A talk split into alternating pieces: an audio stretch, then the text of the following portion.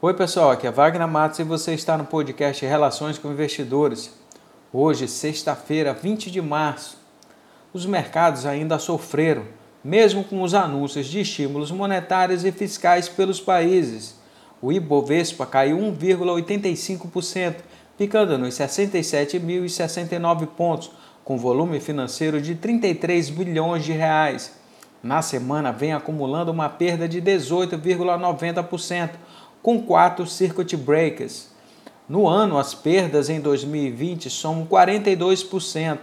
O preço do petróleo teve forte queda por falta de um acordo entre a Arábia Saudita e a Rússia para finalizar com a guerra de preços.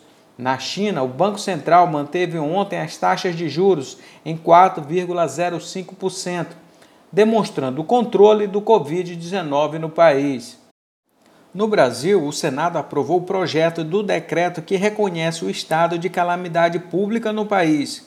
No domingo, o Senado americano rejeitou o pacote de medidas econômicas, dando reflexo negativo de imediato nos mercados asiáticos e europeus. E os mercados futuros americanos já tinham atingido seu limite máximo de queda. É certo, a bolsa brasileira deve abrir hoje em baixa muito cuidado com a volatilidade.